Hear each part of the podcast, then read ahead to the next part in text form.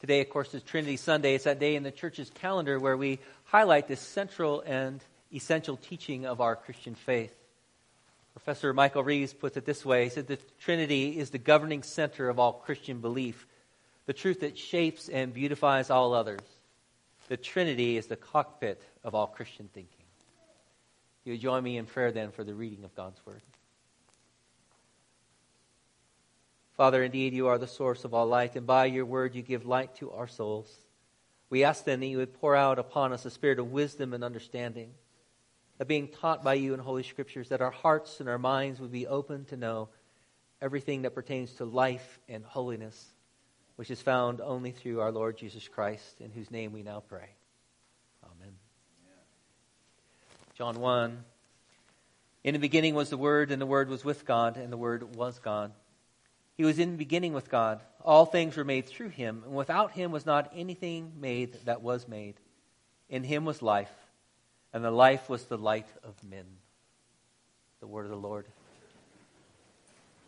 The Trinity. Why does it matter? It seems so hard to follow, to understand.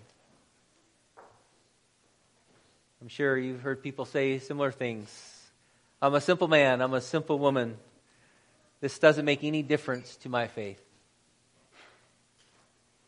It is true that if you want to fly in a plane, you do not need to know anything about aeronautical engineering or being a pilot. You buy your ticket, you find your seat. I bet the destination matters, though. If you thought you were flying to Honolulu and ended up in Nome, Alaska, you would care, especially in February different religions, they have different destinations. And really, only a person who's ignorant of religions would even say they're the same because they are very different.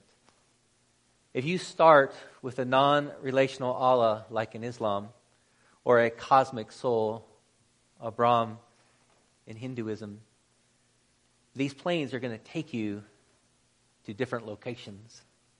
The Allah of Islam is unknowable, impersonal. He's absolutely one with no distinctions, no additions of persons. He's always distant and completely one, other, transcendent. There's no real communication with him in any meaningful way. It's no surprise that uh, the concept of forgiveness is really foreign to Islam because reconciliation requires relationship. The emphasis is on Allah's judgment, on his power, not on his love or his communicating with him. One obeys his commands with no real way to know him. It's a unity with no diversity. The oneness of Hinduism and other Eastern re- beliefs are really about a lot of diversity. There's lots of gods in their systems. And yet you get close enough, and you not only don't know yourself, you merge into a cosmic nothingness of everythingness. It's not surprising that in those systems, compassion is absent. Reincarnation karma means you get what you deserve because of what you've done in a past life.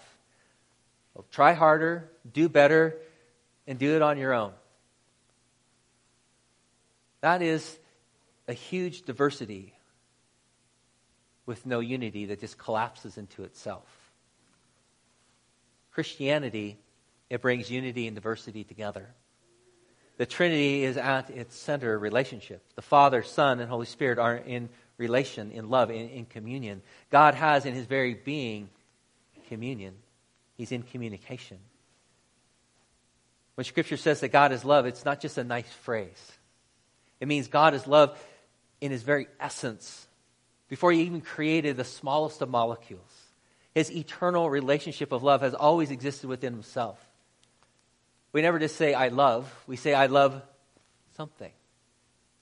Love implies relationship. St. Augustine, he spoke of the Trinity in terms of love. He said the Father is the lover, the Son is the beloved, and the Holy Spirit is the bond of love shared between them. Love requires another. It is the nature of love to communicate. And yes, the Trinity is certainly a mystery. But if we are to understand who we are and who God is, to understand the, the world around us, we need to, to peek in. Early Christians did not invent the Trinity, they simply connected the biblical dots. Amen. Indeed. And because the Lord has revealed himself to us as one God in three persons, we must know and worship this God. We, we talk to the living God who has revealed himself by communicating to us, who has revealed himself to us in the relationship of a covenant of love. We were made to communicate. Looking at first or John 1, he begins in the beginning. And immediately we hear echoes of Genesis 1. In the beginning, God created the heavens and the earth. And John starts with that beginning too. And he is also talking about God creating the world, but he throws something else in there. In the beginning was the Word. And the Word was with God, and the Word was God. I go, wait, well, who is this Word? He's God, but he's different somehow. He's God, and yet he's with God. And he goes on, he was in the beginning with God. All things were made through him. Without him was nothing made that was made. Well, John solves the mystery just a few verses later in John 14. He says, And the Word became flesh and dwelt among us. We've seen his glory, glory as the only Son from the Father, full of grace and truth. Oh, this is Jesus. The Word is the Son of God. The Word is God. And when you hear that word, word, you think of speech, you think of communication, rightly so. Prior to anything else, this dynamic relationship of, of God communicating has always been. One theologian says there are, as it were, three identities in the one God. Another said that he, he spoke of a, a triune revelation. God reveals, Father. God is revelation, Son. God makes the revelation effective or known, the Spirit. The Word, the communication of God comes to us and takes on flesh. The Lord makes himself knowable. We were created to know him and to be known by him, to communicate with him, to communicate with one another. It's a part of our, our DNA.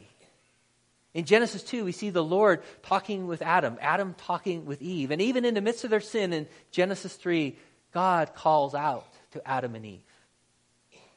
We see later, repeatedly, God speaking to Abraham. And then in Exodus 33, we read, the Lord would speak to Moses face to face as one speaks to a friend. We were made to talk. We were made to listen because of who God is.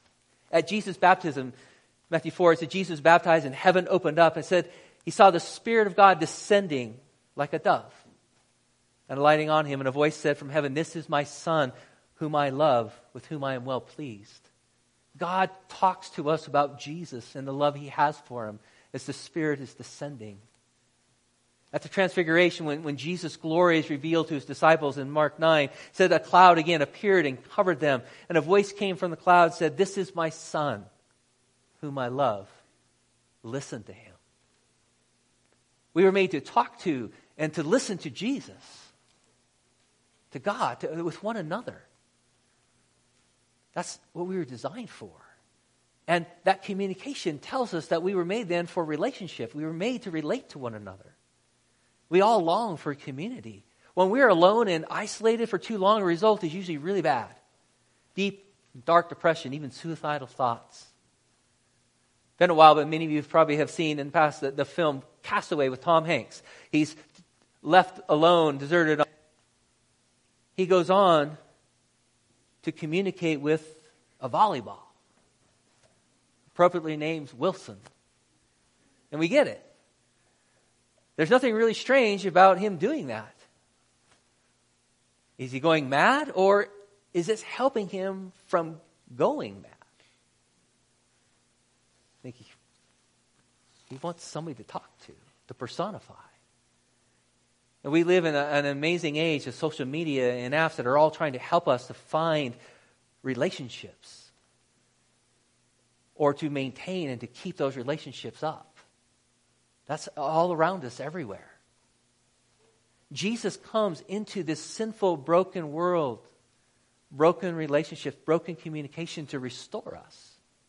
The Apostle Paul tells us in 2 Corinthians 5, he says, If anyone's in Christ, he's a new creation. The old has passed away, the new has come. And he said, All this is from God, who through Christ reconciled us to himself.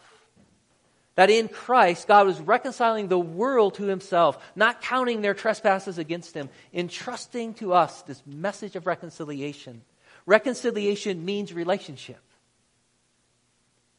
Relationship that's broken is now restored. In John 14, Jesus is preparing his disciples for his soon coming death. And he tells them that he's going to the Father, but he's prepared a place for them. They don't understand. And Thomas says, Lord, we don't know where you're going. How can we know the way? And that line from Jesus we all know I am the way, the truth, and the life. No one comes to the Father except through me. This covenant relationship with the Father only comes by being connected with Jesus, with the Son. And he goes on, he says, If you've known me, you've known the Father. From now on, you do know him and you've seen him. And here we see Jesus speaking of his oneness with the Father. The Father is not some unknowable being way, way out there that we can't fathom and touch. He's revealed himself. Jesus said, I am that revelation, for I am the God man. Indeed. And Philip, in his ignorance, he says, Lord, show us the Father, and that's enough. And Jesus says, Have you been with me so long, Philip? You don't know me? Whoever has seen me has seen the Father. How can you say, Show us the Father? There's a note of exasperation in Jesus' voice as he gently rebukes Philip. He goes on, he says, Do you not believe that I am in the Father and the Father is in me? The words that I say to you, do, I do not speak on my own authority, speaking. But the Father who dwells in me does his work. He doesn't just stop there. A little later in chapter 15 of John, he speaks of the coming of the Holy Spirit. So Jesus is speaking of the Father.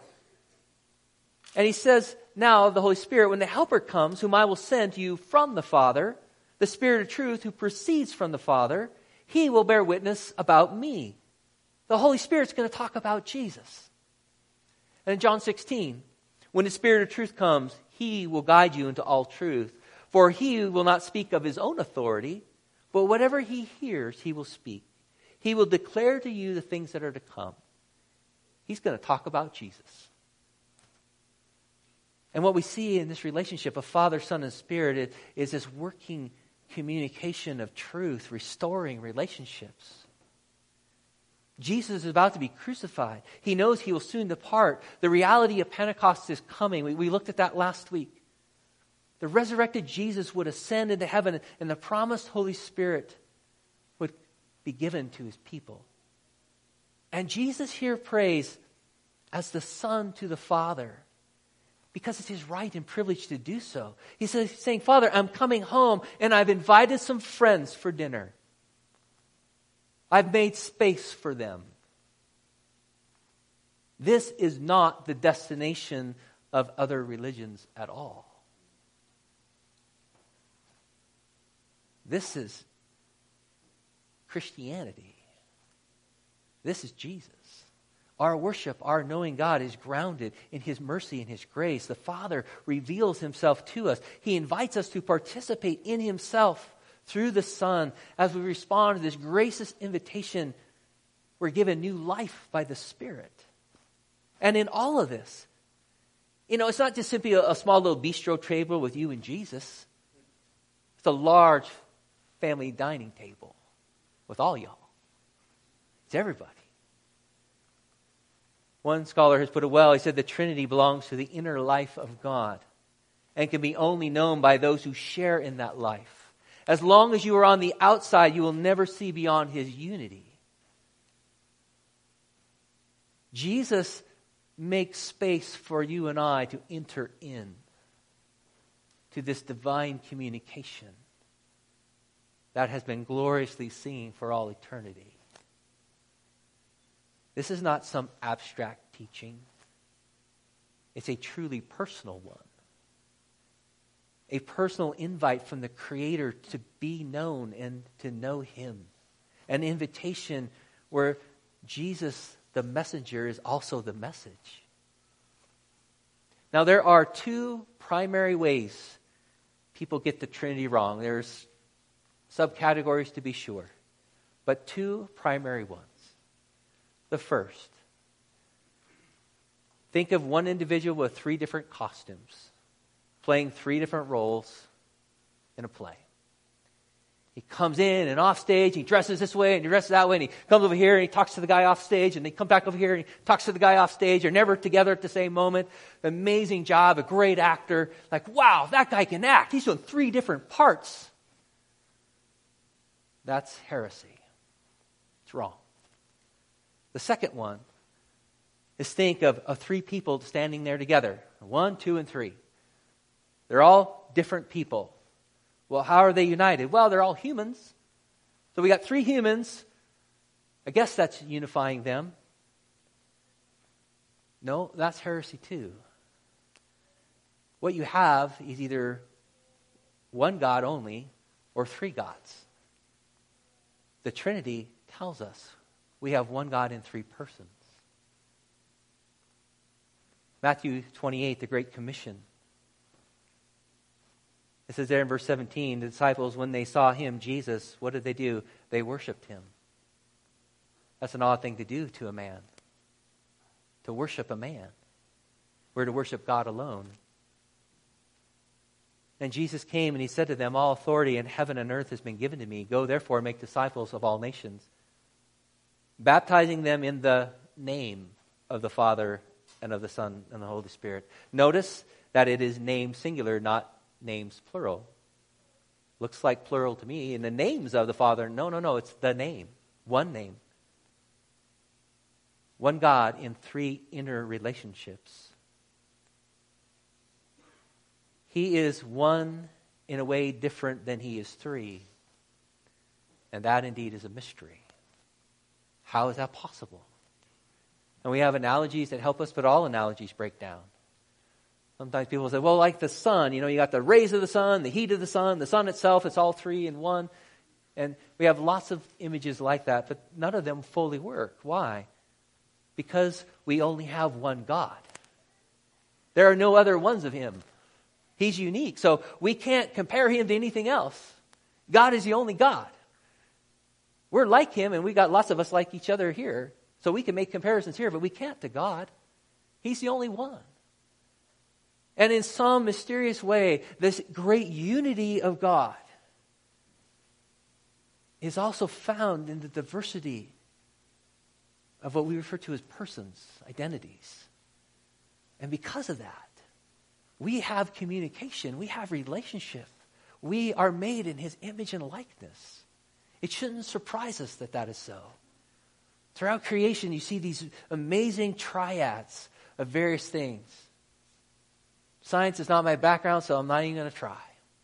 But for those who, who know, there, there are things that, oh, this is amazing how light is both a particle and a wave. and light. There's lots of things like that. But you don't have to have an aeronautical engineering degree.